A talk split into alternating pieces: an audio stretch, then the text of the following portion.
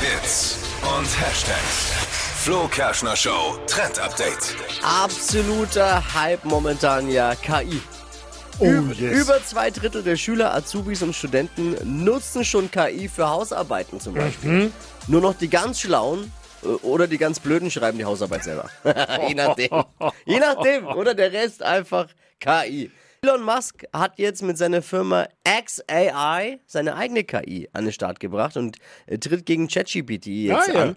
Und zwar ist die KI von Elon Musk Grok. Kenne ich nur von der Ja, Weihnachtsfeier dachte ich mir, eigentlich. dass der jetzt kommt. Ist nichts zu trinken, ist eine neue KI.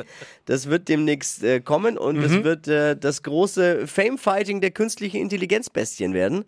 Grok soll Fragen unter Rückgriff auf Informationen auf Musks Plattform X, also äh, ehemals Twitter, haben. Und äh, das Ganze, die Antworten sollen laut ihm mit ein bisschen Sarkasmus und Humor kommen. Okay. Humor oder wie die Gegner von Elon Musk sagen würden, Hetze.